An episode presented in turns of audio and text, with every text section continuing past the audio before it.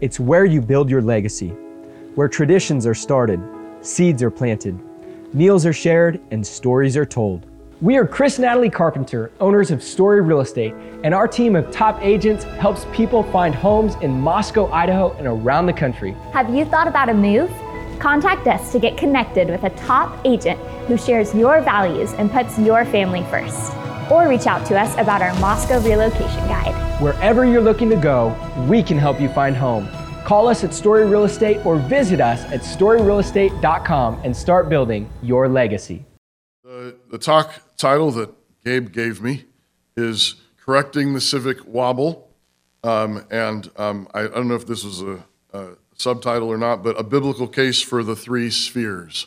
So, what I want to cover in this talk uh, this afternoon is really just an overview of what you might call basic um, Kuyperian sphere sovereignty. Um, and uh, ultimately, um, this is grounded in the notion, the basic Christian confession, that Jesus is Lord. So, all Christians everywhere, if you are a true Christian, um, the most basic confession of faith, the most basic profession of faith is Jesus is Lord.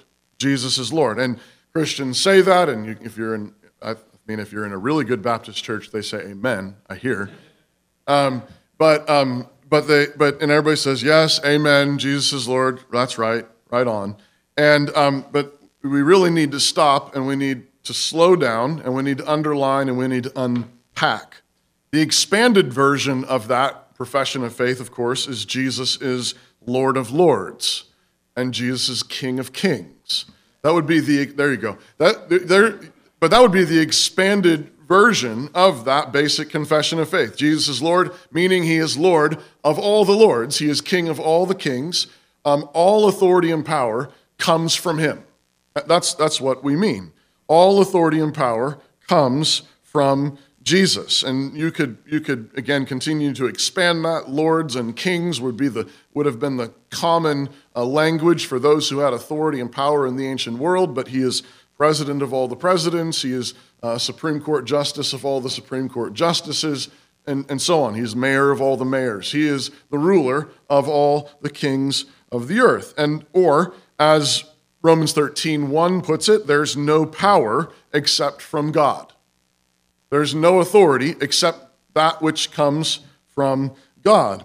And, and so, and, and the question broadly then is whether God delegates this power haphazardly or with precision. Does God give his authority and power haphazardly? Uh, does he just give it sort of carte blanche, a blank check to the world and say, good luck, see you at the end? Um, or does he uh, assign his authority and power with careful precision? Uh, uh, are, are the ministers of his authority freewheeling, or are they men under orders? Are those people who have been given authority from Jesus, have they just been given blank checks? Good luck, have fun, do what you want. Or are they men under orders, messengers of the high king?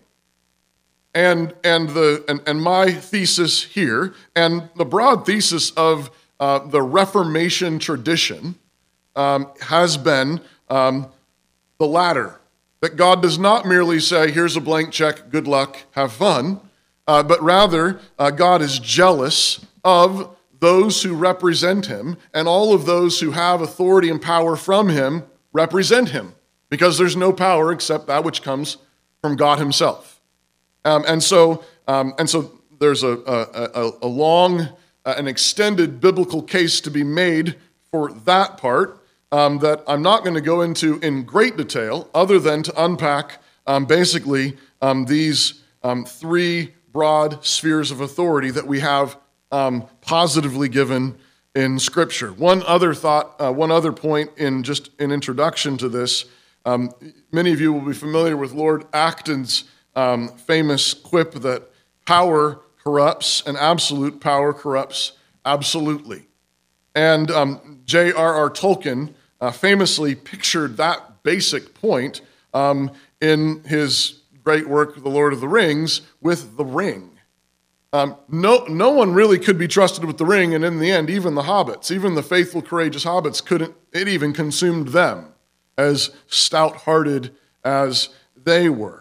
No one could be trusted with that kind of power. Nobody could be trusted with carte blanche power. Nobody can be trusted with it because it corrupts. The ring had to be destroyed. That kind of power must be destroyed. That's an entirely Christian instinct. Only God can be trusted with absolute authority. Only God Himself can be trusted with, um, with that kind of absolute um, carte blanche uh, authority. Every attempt for man to wield that kind of authority and power is corrupting. So, all authority and power has been given to Jesus Christ. This is Matthew 28. And note there, this is one of those, this is uh, an important distinction to be made. Um, Jesus Christ is the only man who can, who can handle this. He's the only one that can handle it because he is God in flesh. No, no other human uh, being, no other human uh, institution can be trusted with it. Uh, therefore, any authority and power that exists in this world comes from him. All human authority and power is therefore derived and delegated. It's derived and delegated. It doesn't just it doesn't just come to them, they don't make it up. It comes from Jesus, and it is therefore limited by him.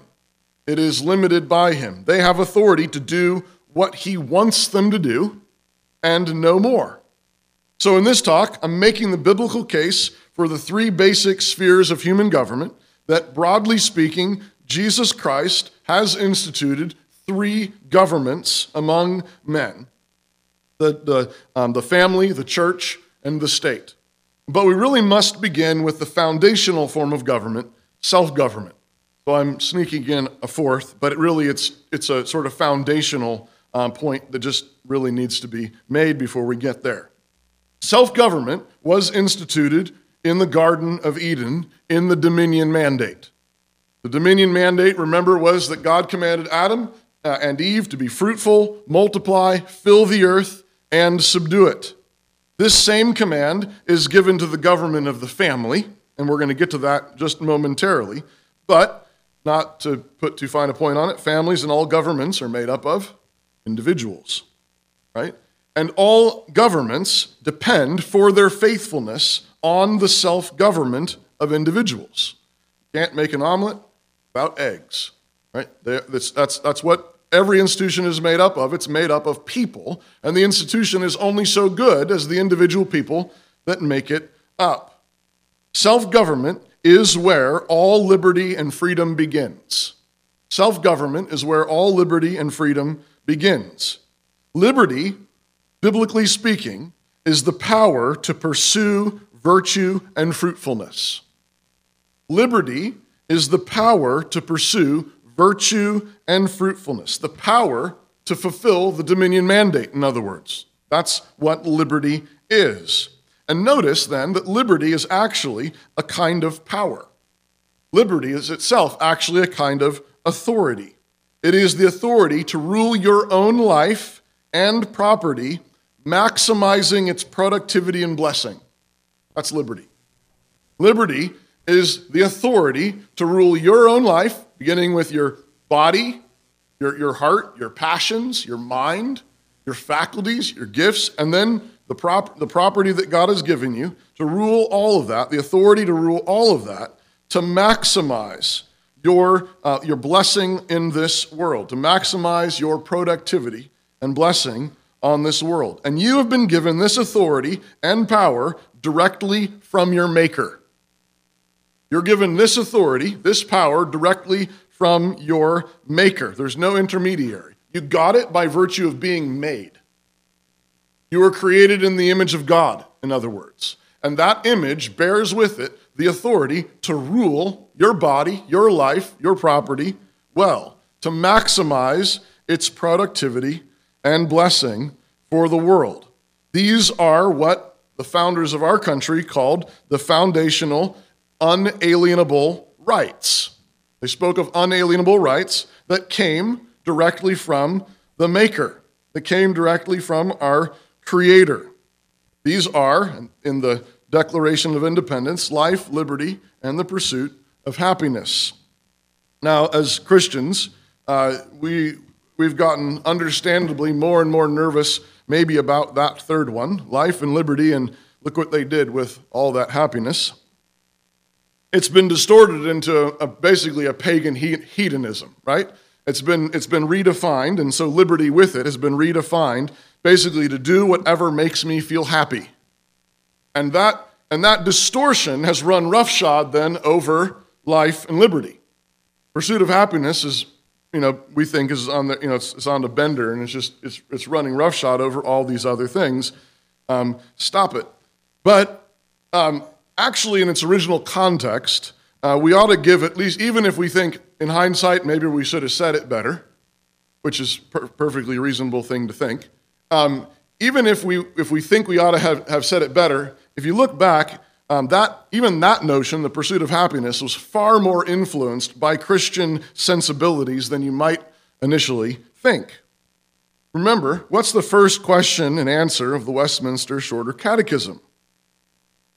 What is the chief end of man? And that, the famous, the answer that the, that the Westminster Divines gave was that the chief end of man is to glorify God and enjoy Him forever. And it's a really wonderful answer. What is the chief end? What is man for? What is the highest good that we are here on planet Earth? What is that? It's to glorify God and enjoy Him forever. Right? The pursuit of happiness, and understood biblically, is learning to glorify God and enjoy Him forever. There's actually no higher happiness for man but to glorify God. That is our highest happiness. Uh, and and that is and, is and to find our lives in Him is to is to enjoy Him and His goodness and His glory forever. So again, originally there really was a a, um, a more Christian sensibility even to that notion of pursuing happiness, and in pursuing that happiness in God is life and liberty. The three did go together. Now, self government was overthrown in the fall of man, where Adam used his authority and power to usurp God's command. And so Adam and all his descendants became enslaved to sin and selfishness. Not only, not now, only the Spirit of God can regenerate a person and give them true liberty.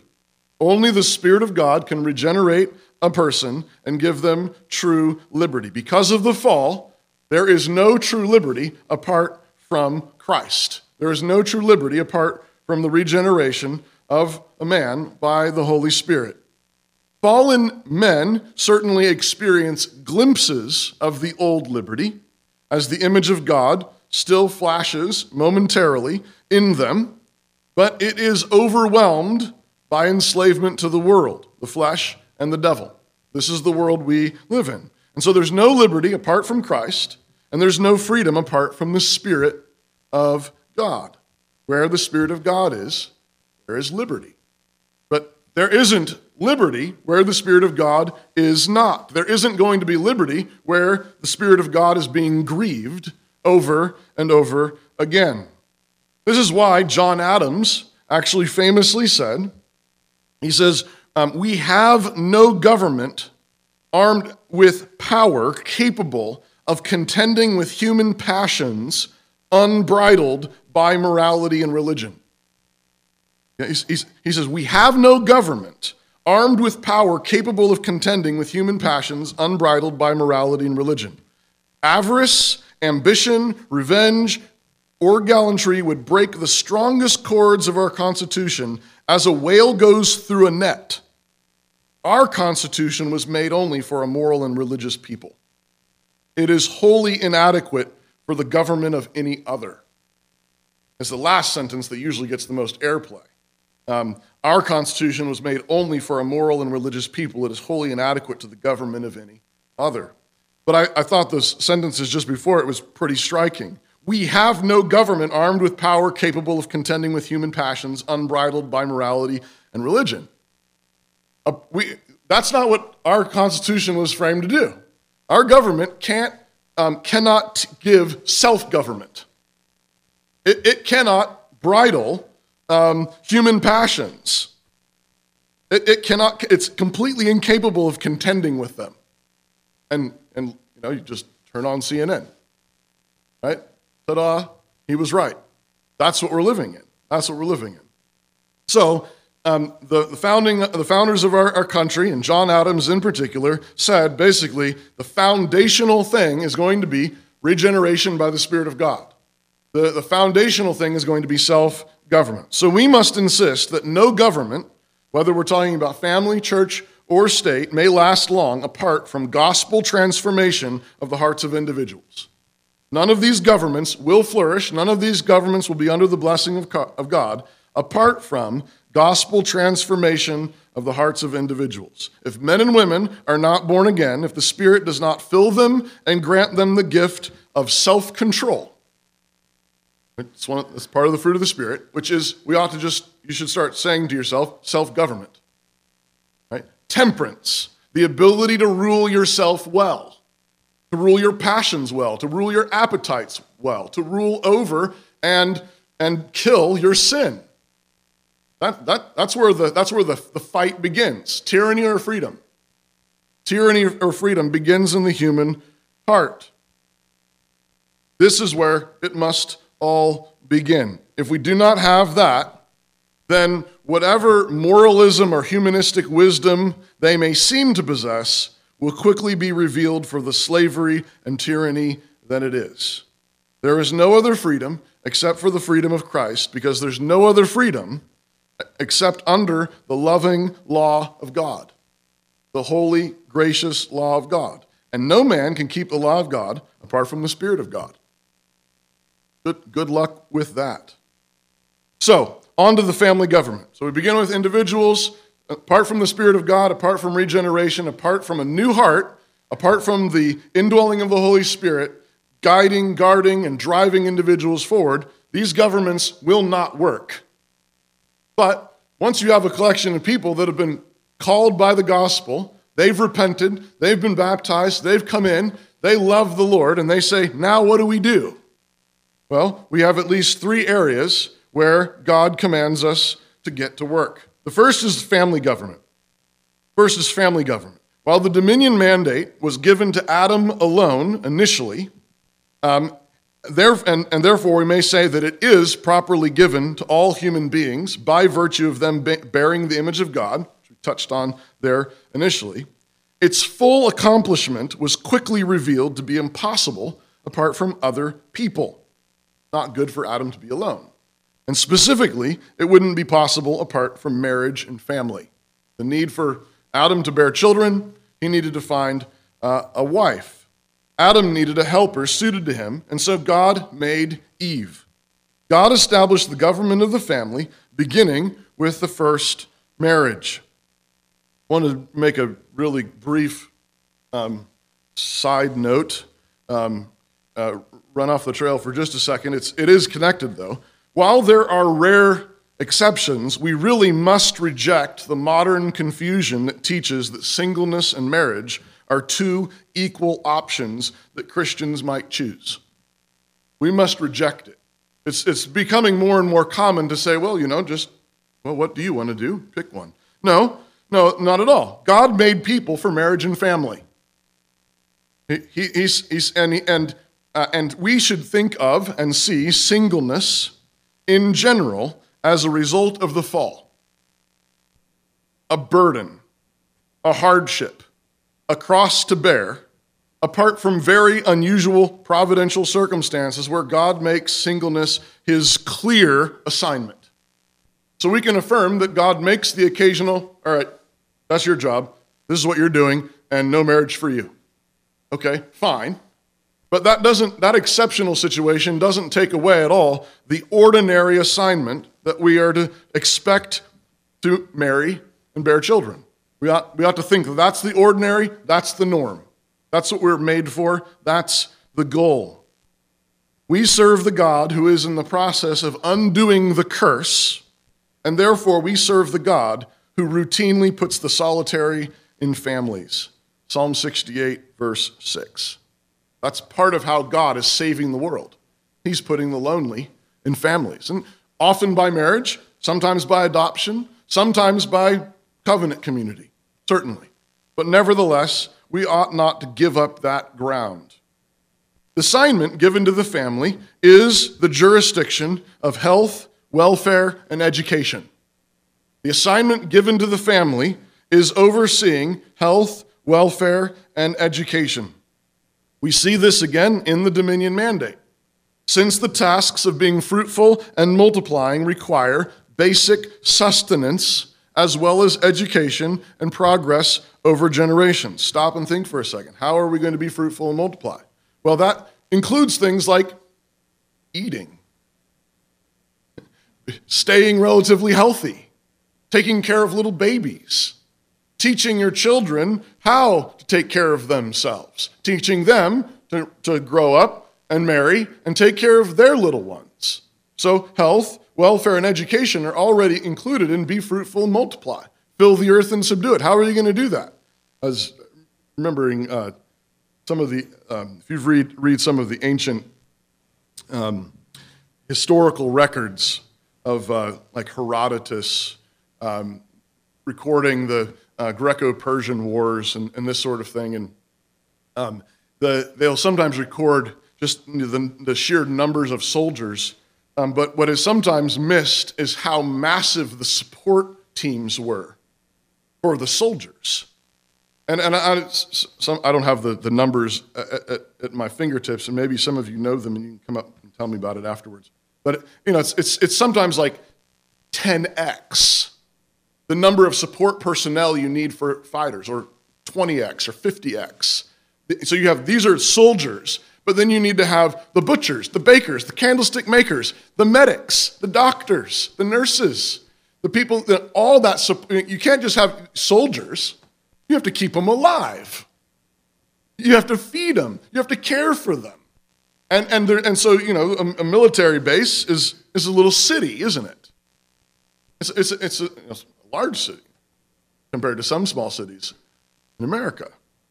Uh, so as you think about, okay, how am I going to be fruitful, multiply, and fill the earth and subdue it? Well, you need to think about all the things that go into that. It, it, it's, um, you know, ask your wife. I, you know, I talked to my wife recently about taking trips and things like that, and it was like, well, it takes me about 15 minutes to pack. I'm ready to go. And she looks at me and she's like, yeah, let me talk to you about that. So I got the kids, and then I got to pack for the kids, and then I got to make sure that the house is taken care of and the pets are fed and they don't die. And then I got to find a substitute teacher, and I got to find people that are going to step in, like the support role. I mean, there, there's a lot of support that goes into, oh, yeah, we, it reminds you just how amazing your wife is. Okay? But, that, but that's, that's what we're talking about. Be fruitful, multiply, fill the earth. That doesn't just happen. That, that means that you have, been, uh, you have been given the task of bringing lives into the world, but this means food, this means clothing, this means shelter, this means protection from the elements, this means protection from enemies, this means protection from wild animals. Right? And then when something goes wrong, fixing it. When someone gets hurt, helping them, making decisions what's going to be the best for your children in this situation. There's all kinds of details that goes into it. The tasks of being fruitful and multiplying require basic sustenance and safety, as well as education and progress over generations. And so there's your health, there's your welfare, there's your education. This is also reiterated in the command for parents to teach their children to love God and keep his commandments, both in the Old Covenant, Deuteronomy 6, and in the New Covenant, Ephesians 6. Related, in Ephesians 5 and 6, God requires husbands to love their wives as their own bodies, which incidentally, I mean, just think very practically. Sometimes you read that and, you, and you've, you've, still got Jesus in the church, and so you go all spiritual as my own body. Like, yeah, family devotions and reading scripture together. Great. Good. Do that. But you know what else you do with your own body? You feed it. You put clothes on it. You put the heat on. You turn the AC on. You, you, have, you have shelter. You have a roof over your head. You have a bed to sleep in. You're to love your wife as your own body. There's a lot of care that goes into that. And this is the assignment that God has given a husband for his wife health, welfare, is included there clearly basic nutrition and the rest. In fact, he says, Love your own body because no one, in fact, no one, no man um, hates his own body, but nourishes and cherishes it, just as Christ does the church. This is again in Ephesians, Ephesians 5. He says, No man hates his own body, but nourishes and cherishes his own body. Right? You naturally nourish and cherish your own body, right? Paul says. And literally, the words there for nourish and cherish mean feed and keep warm. No man hates his own body. Every man feeds his own body. Every man provides food for himself. Every man keeps his body warm. So, just as a man feeds and clothes himself, he must likewise feed and clothe his wife, as well as put a roof over her head and pay the heating bill. Likewise, just a few verses down, fathers are required to do the same for their children. It says uh, um, uh, to, the fathers are to bring up, and the word there for bring up is actually the same word or a similar um, a root, a related word to nourish, back in chapter 5. Bring up, nourish, feed them what? Feed them with the, the nurture and admonition of the Lord, or the culture and counsel of the Lord Jesus. So, this includes the physical, emotional, and spiritual training and education that is required for children to grow up to carry on the torch of Christian dominion to the next generation. All the physical and spiritual sustenance, all the spiritual, emotional, physical training and education that's required for children to love Jesus and to grow up carrying on the torch of Christian dominion to the next generation. But notice, it's bigger than just is Jesus in their heart. Yeah, that's that's you know, sure, that's number one. Do they love Jesus? But also included in this is the ability to provide food, to provide provision, to have a, a, a house over the head of their children, to bring them up with the ability to carry this task on. In 1 Timothy 5, God requires that the government of the family be the first line of, of defense for widows. 1 Timothy 5, God requires the government of the family to be the first line of defense for widows. And by extension, we can argue this would include all those who might need ongoing welfare support. So the ordinary care begins with the family. So think of orphans, think of the disabled, think of the elderly. And, and, and Paul says there in 1 Timothy 5 um, that a, believer who doesn't provide for his own, and there he's talking about a widow, and, and in context, he says basically any relative. So it doesn't necessarily need to be uh, the one that's you know, your own mom who's widowed, although it would include that. But he says, see if there's any family member, a related family member, because he says um, that a, a believer who doesn't care for his own is worse than an unbeliever, is worse than an infidel, and has denied the faith. So, so notice, notice how directly Paul ties this. He says that basically, on the one hand, even pagans know that the first line of defense for the family is the family. Welfare and health care decisions and provision and protection of those who are vulnerable and needy. He says even pagans know better than that. But then, secondarily, he says the gospel's at stake. He says, if, if, you're, if you're denying this, if you're not caring for if the family government doesn't see its task as serious, he says that it's denying the faith. He's, you know, that's, the stakes are high. For the government of the family to see its task as the health, welfare, and education of its own. The, the Bible says the faith is at stake here.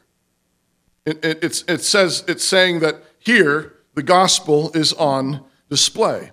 Jesus also explicitly taught that the fifth commandment meant that children must care for their parents in their old age. Jesus explicitly teaches this in Mark 7 and elsewhere.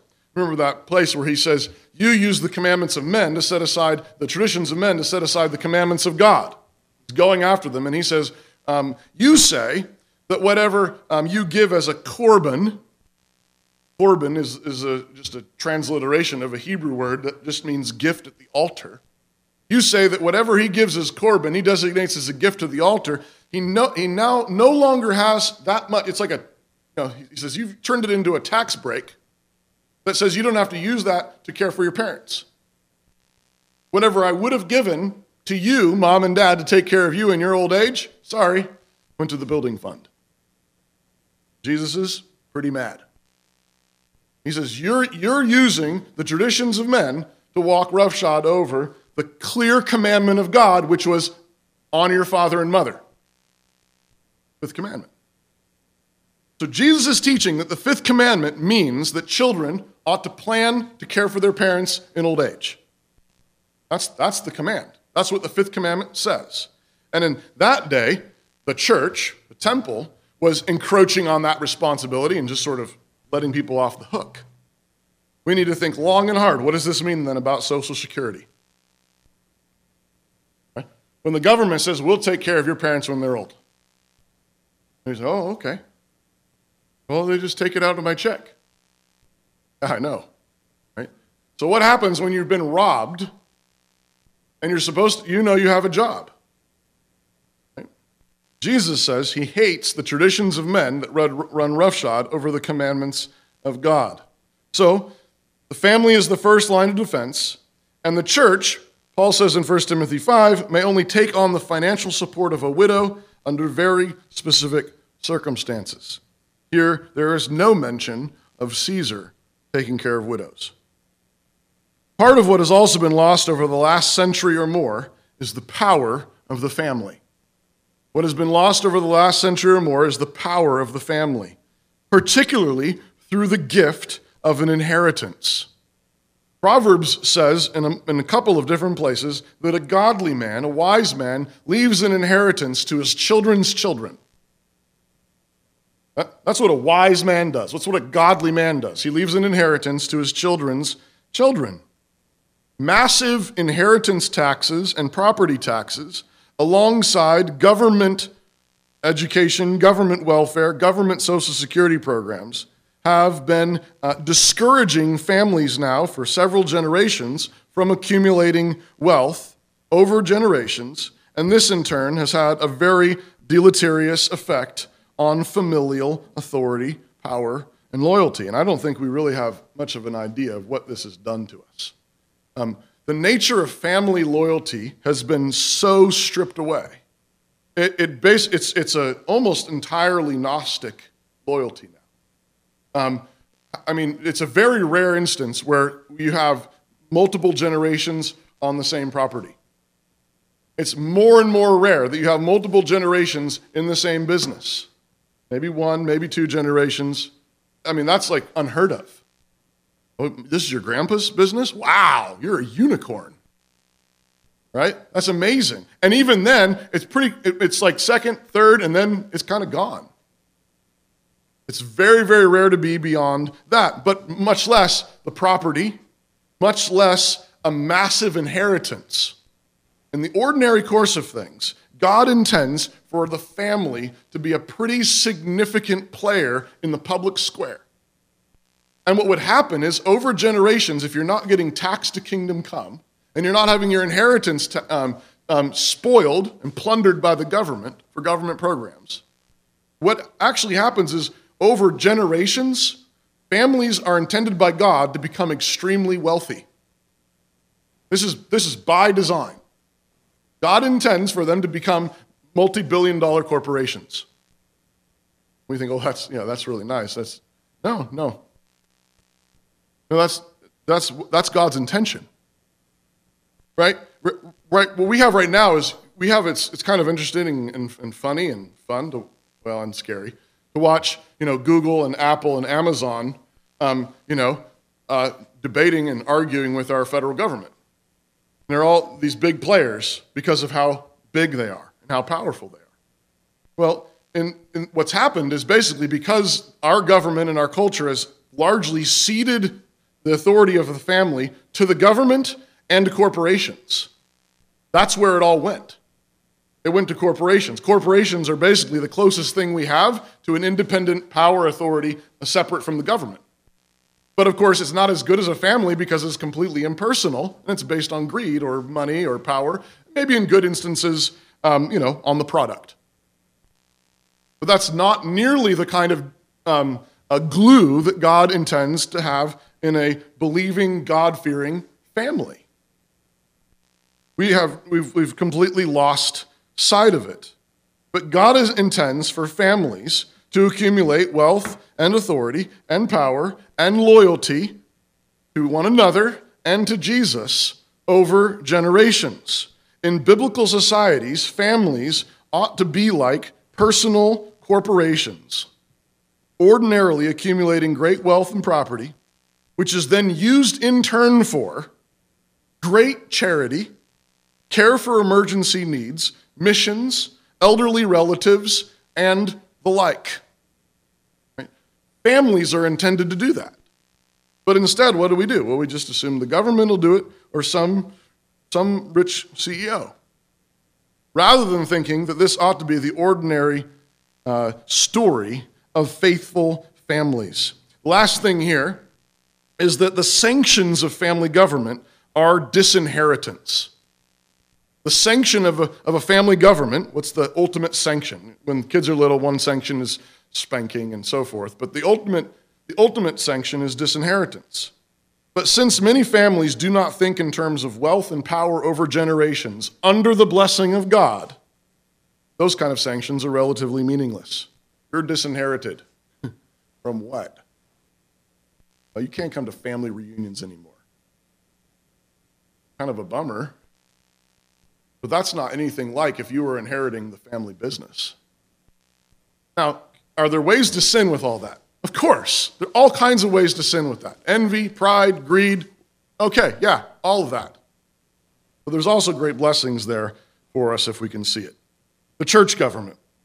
While we see the seed of the first church in the garden, where Adam and Eve were invited to share fellowship with God at the tree of life, Broadly, we may describe the jurisdiction of the government of the church as word and sacrament.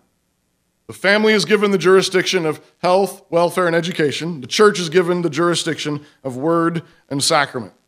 This includes the Great Commission. The Great Commission is a, well, it's a great, it's a great summary. It's a great summary of the jurisdiction of the church. Preaching the gospel to every creature, baptizing those who repent and welcoming them and their families to the worship of God and discipleship, teaching them to obey everything that Jesus commanded in the Bible. The dignity and authority of the church was also has, has been massively abused in the past, and we can point to the high Middle Ages as the chief culprits there. When the Roman Catholic Church was at its height in the high Middle Ages, it was massively um, bloated we do not want to return to that at all, but we absolutely do need to return to the rightful authority of God granted to the ministry of the word and sacrament. We, we should want to see the church return to a place in the public square, in culture, of a place of respect. There was a time when national newspapers would print um, the minutes and major decisions of Presbyterian meetings. We just had a presbytery meeting for a, a bunch of us in the, in the CREC here in Wenatchee, and I doubt that any of it's going to make it into the Wenatchee Daily News, whatever the equivalent is. Uh, I mean, we can hope. Um, we did try to do things, a few things that were a little you know, flamboyant, I think. They heard about it. Maybe we it. But I don't think it would be because they respected us so much. But there was a time in this country where the General Assembly of the Presbyterian Church, as it made decisions, it was imprinted in all the major newspapers. Why? Because the people cared.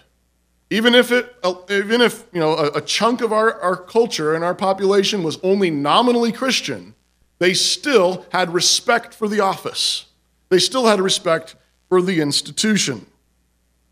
And so we want to return to that. We should want to see ministers leading worship that is dignified, God honoring, God fearing, gospel centered, instead of what it has descended into the likes of late night comedy hours, pop music concerts, self esteem and self help pep talks, and so forth. The American War for Independence, for example, was called by King George III, who we revolted from, it was called the Presbyterian Revolt. like, what? yeah.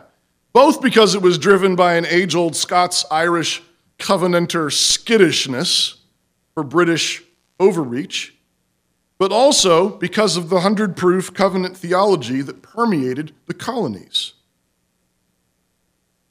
We do not recover a right role of church government by pastors being more bossy or loud or necessarily through a lot more politics and sermons. Don't, don't mishear me. I'm not saying that the, that the church should become a, uh, some kind of activist group. Not at all. But the ministry of Jesus was so remarkable to the people of his time because the gospel writers say that he taught with authority, not like the scribes. And the authority of the apostles was remarkable because the Jews could tell that the disciples had been with Jesus. Acts 4:13. But what is the nature of this authoritative word? It is a covenantal authority. It is a covenantal authority. While we're not at all, we're not sacerdotalists, uh, no ministers, no church may summon up God, may call God down like some kind of genie. We do believe that by faith, God promises to be present where he has promised to be present. That's just holding God to his word, and that's one sense in which I mean the word covenant. When God promises to show up, we may believe him and trust him to show up because he's promised to. He's made covenant with us. And if he promises to show up, we can believe him for it. So he promises to be present where two or three people gather together in his name. Has he not promised? Yes, he has. In fact, he promised that in Matthew 18, and the particular context for that is church discipline. Right? When, when someone's in sin and a, and a Christian confronts them, and then there's two or three witnesses called, and if the, and if the sin is high handed and they still don't repent, it's told to the church. And if they still don't repent and it's high handed, let him be to you as a tax collector or a sinner, put outside the fellowship of the church. A return to gospel discipline in the church, then, must be part of that. Where the gospel is preached with clarity, lives really are changed, and the wisdom and authority of the church is justified by her children. In England, during the War for Independence, the Presbyterian pastors were derisively called the Black Robe Regiment in England. In England, they, would, they, they mocked the leaders of the revolution. They called them, they, they referred to the Black Robe Regiment. Not because there was literally a regiment of soldiers in black robes, as cool as that might be, but because England was well aware that behind the fierce courage of the American colonists were thousands of Presbyterian preachers who often preached in black robes, preaching freedom in Christ alone. That was what drove it. There, were, it was, there was this, and, and there's a number of historians that have done the, the detailed work that I'm not going to get into today. But they said there were thousands of Presbyterians throughout the colonies. These ministers were the ones preaching it, and the English referred to the Black Robe Regiment for a reason. It's the Black Robe Regiment. It was all these preachers, frequently wearing black robes, preaching freedom in Christ. But they didn't just say freedom in Christ and, and ask Jesus into your heart and go home and have a nice day. No, they preached freedom in Christ alone. And because Christ was Lord, George III was not. Or better, he would, they would say, George III has a Lord whom he must answer to. And as it happened, George III had made covenants, treaties, charters with all the colonies that guaranteed them certain rights as Englishmen. He had signed on a dotted line. And because of covenant theology, they looked at it and they said, George is breaking covenant. He's letting Parliament do stuff to us that, that, that our charter rights say they're not allowed to do. The whole tax, no taxation without representation thing was not because the colonists objected to taxes. The colonists had taxes in all their colonies. And in fact, at various points previously, the English Parliament had asked nicely of the colonies if they would be willing to tax the people at certain amounts. And they had to some degree or another. Not a problem. The problem came when the Parliament just sent a tax bill directly over and said, You owe this. This would have been something like the equivalent of you guys over here in Wenatchee, Washington, getting a tax bill from the, the tax collector in Idaho. We decided that you owe us money. We've been doing a lot of good work over here in Idaho. Cough it up. We, but you, don't, you say, but you would rightly object. You say why? Because I, I don't live there, and I don't have a representative in the Idaho state legislature. And we would object to the same thing if Washington State sent us taxes. So the, the, the issue had to do with breaking covenant. Had to do with breaking covenant, and these Presbyterian preachers preached that Christ was Lord, and Him is freedom, and King George was breaking covenant. In fact, John Adams wrote that these pastors, speaking of this, these Presbyterian pastors, had, quote, affected a revolution in the hearts and minds of the people. John Adams credited Presbyterian pastors with the revolution. He says that they did this well before the actual war had even commenced. In fact, in the year before the Declaration of Independence was signed, in 1775, the Presbyterian General Assembly endorsed independence. The Presbyterian GA, General Assembly, in 1775 declared we ought to be free. Right? That's what it looks like to be the light of the world. But our assemblies, our modern church assemblies, are largely lusting after the approval of the world. And therefore, we're generally only trying to be more woke and more sexually confused than the world.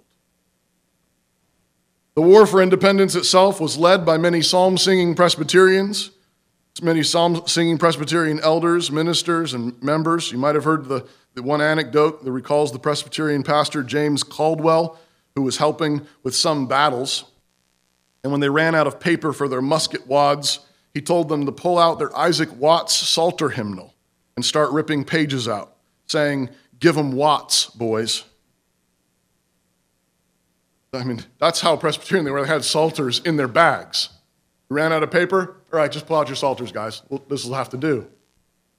The Prime Minister of England, Horace Walpole, said in Parliament during this time, quote, Cousin America has run off with a Presbyterian parson. Apparently referring specifically to John Witherspoon, a Presbyterian minister, signer of the Declaration of Independence, and president of the Presbyterian College, which became known as Princeton. And when Gen- General Cornwallis surrendered at Yorktown, all but one of the American colonels, all but one of the American colonels, was a Presbyterian elder. Jesus commissioned the church not merely to preach and baptize, but to disciple the nations, to teach them everything he has commanded from Genesis to Revelation. We absolutely affirm the separation of church and state. We do. I do. You should. We do not want civil government run, run by pastors and bishops. We don't want it run by the organized the church. But by the same token, we deny the separation of God and state. We deny the separation of God and state. We also deny the separation of morality and state, and for that matter, the separation of gravity and state. We do not want to turn the church into a political activist interest group at all. But we absolutely have a duty to preach the entire word to the entire nation. And when the word is proclaimed fully and clearly, it will be a covenantal word, a word that insists that a nation can only be blessed with which acknowledges and submits to Jesus Christ. And if we will not submit to him, then it must also be told that we are in high rebellion to him and we are calling down his curses upon us and upon our children. Related is also the fact that the only kind of freedom there is is the kind that is ordered by God's word. It will either be the word of God or the word of man. And we're quickly reaching a crisis point in this land because the madness and insanity of the word of man is quickly becoming apparent. You want us to keep trusting your crazy ideas? There's a whole bunch of people who aren't even biblically literate Christians who are saying, wait a second. This, this is what you want to do? This is what you want to do to my land. This is what you want to do to my business. You want us to keep trusting your ideas, the ones that are destroying this nation, burning down cities, churning civil unrest, and sending millions to an early grave through suicide, addiction, and mass incarceration, not even to mention the Holocaust of abortion. So, yeah, we'll take the Word of God every day of the week. Lastly, civil government. The assignment given to the civil government is the administration of criminal justice. The magistrate is given the sword to punish evildoers. And this means that God has entrusted civil government with a ministry of violence. We need to say it out loud. That's what God has entrusted the civil government with a ministry of violence. In all the old paintings and statues, you know, Lady Justice is pictured as blind or blindfolded. Do a Google search later on. Just look up Lady Justice. She's always pictured as either her eyes are empty or she's got a blindfold over her eyes. She's always pictured as blind or blindfolded with a set of scales in one hand and a sword in the other. This pictures both the indiscriminate nature of justice, it applies equally to all. She can't see faces male, female, black, white, Hispanic, rich, poor, tall, short, it doesn't matter, old, young. It's all the same. It applies equally to all. And it also displays the basic job of the civil magistrate, which is to maintain balance or equity in the public square through the threat of and execution of judicial violence. That's her job. Maintain balance, equity, in the public square through the threat of and execution of judicial violence. In the Old Testament, states and empires, the civil government, was frequently pictured as monsters and dragons. In the Old Testament, as you're reading through the Bible, frequently nations are, are pictured as monsters and dragons. Pharaoh is pictured in multiple places as a great river dragon coming out of the Nile. Incidentally, that's why um, the, the, the, staff that Moses throws down, it, it, it wasn't a little garter snake. The word that is actually used in the text is nachash, which is, I'm sorry, it's not nachash, that's the usual word for serpent. The word that is actually used is the same word. It's not, um, oh great, I'm going to forget it now. Um, will come to me night. I'm going to sleep. Um, tanim, there we go. Um, and it's the word in Genesis 1 that describes whales or dragons, sea monsters. Now, maybe it was a baby sea monster, I don't know. But he throws his staff down, and there's a reason why when he throws it down and it turns into that sea monster, that dragon, Moses runs away from it. Right? And it devours the serpents that the other magicians are able to conjure up, right? Why? because Pharaoh is a sea dragon. And the point is not the magic, the real trick is actually not throwing the staff down, although we think that's pretty cool. The real trick is God telling him, go pick it up. Why? Because God intends to do that with Pharaoh. God is telling Pharaoh, You are a stick in my hand, you sea dragon. I rule the nations of the earth. Right? So, but they're pictured all through the Old Testament as monsters, dragons. Daniel saw empires coming out of the sea, like what? Huge monsters with lots of teeth and spikes. Revelation pictures the Roman Empire the same way. The job of the civil magistrate is to threaten violence for crimes and then execute justice speedily when due process convicts true criminals. This is all why you should not want civil government running your health care, education, or welfare. Okay? Civil magistrate is a monster. Civil magistrate is a blind lady with a sword. You want her doing your surgeries? Right? You want, us, you want her teaching your kids? Right? No. What will happen? Well, exactly what's happening right now. We gave education over to the government, and now what are they doing? They're teaching children to mutilate their bodies. Because that's the only thing, I mean, the civil magistrate just has a sword. The civil magistrate is a monster. And on a careful leash and limited, it's a good thing. It's a blessing. But when you let it go and say, hey, you should take care of grandma, you better believe you will get grandma dying. That's what will happen because what? That's all civil magistrate does. That's what the authority is given for. This is why the founding fathers understood that the civil government must be highly limited, why it must be bound fast with many chains. That was the idea.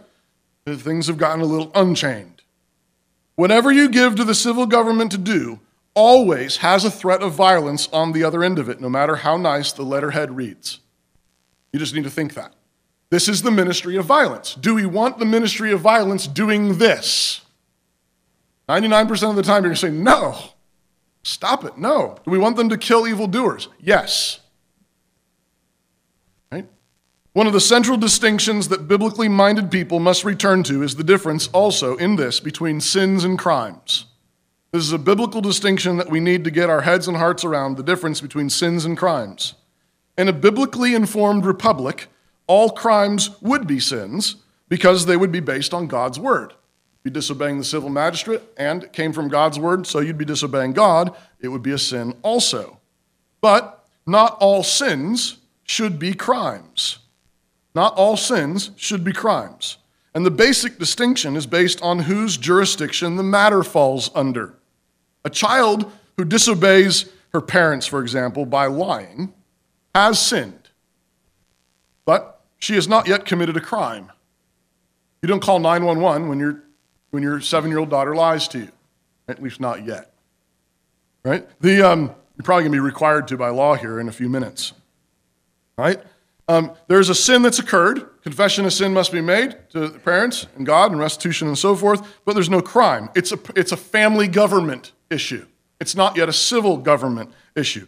So when I talk about the distinction between sins and crimes, we're talking about jurisdictional issues.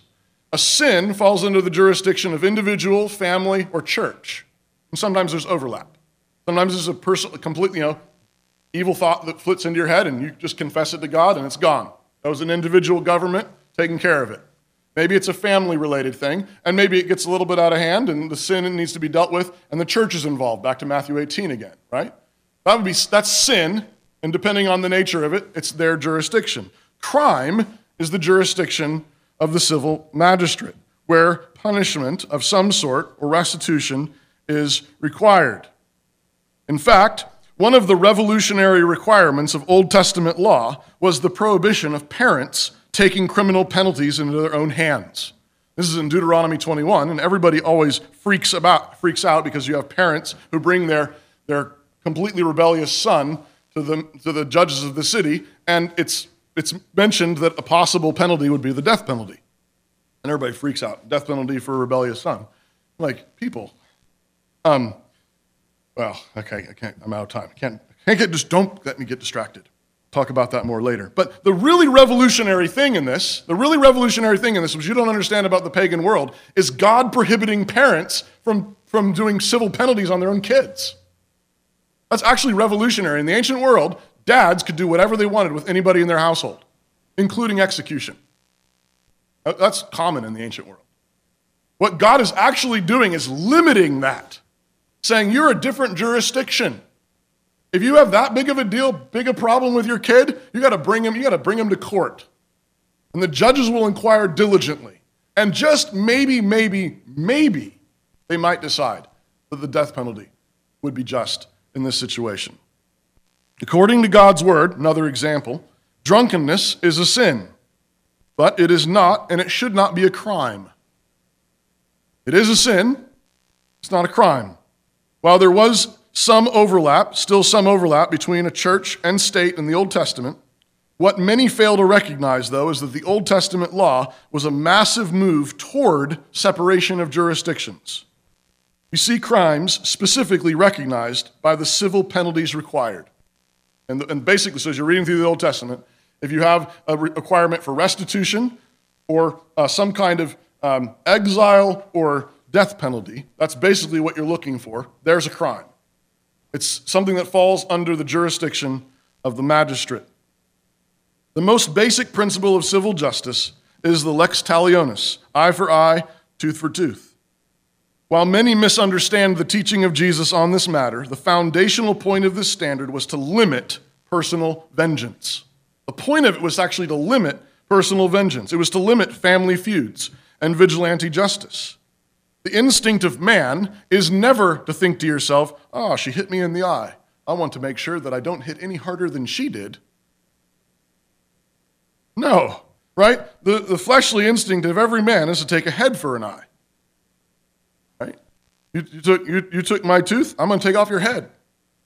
But God insisted that individuals must personally love their enemies and leave room for God's wrath. Romans 12 that if your enemy is hungry, give him something to eat. If he's thirsty, give him something to drink. Heap burning coals on his head, but leave room for God's wrath. And then you should not stop reading at that verse. Read right into Romans 13. Minister of God's wrath is what? Magistrate. Right? So, a good Christian businessman can forgive his employee, give him a Coke, and call the cops. Right? A good Christian businessman who finds his, his worker embezzling money from him, for example. Oh, what are you doing? Oh, I'm ah, sorry, so sorry. I was stealing money from you. Oh, well, I'm so, please forgive me. Oh, I do forgive you. Here, you want something to drink? There you go. All right, sit right there. I'm going to call the cops. That's Romans 12 and Romans 13, right next to each other. No contradiction there. Love your enemy, do them good, and call the cops. Jesus is Lord means that he is Lord of all lords, King of all kings. He is the author of all authority. There's no power except from him.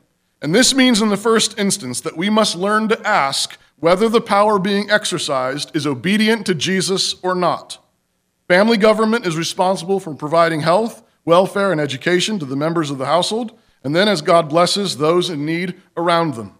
The church is charged with preaching the whole counsel of God to the whole world, administering the sacraments and guarding the worship of God. The church is the light of the world, and as the church goes, so goes the world.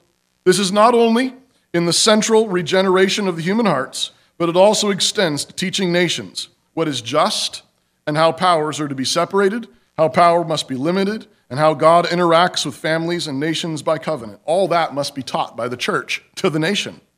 And finally, the civil government's job is to punish criminals and praise the righteous. The only way to correct the civic wobble, see how I worked that in there right at the end, okay?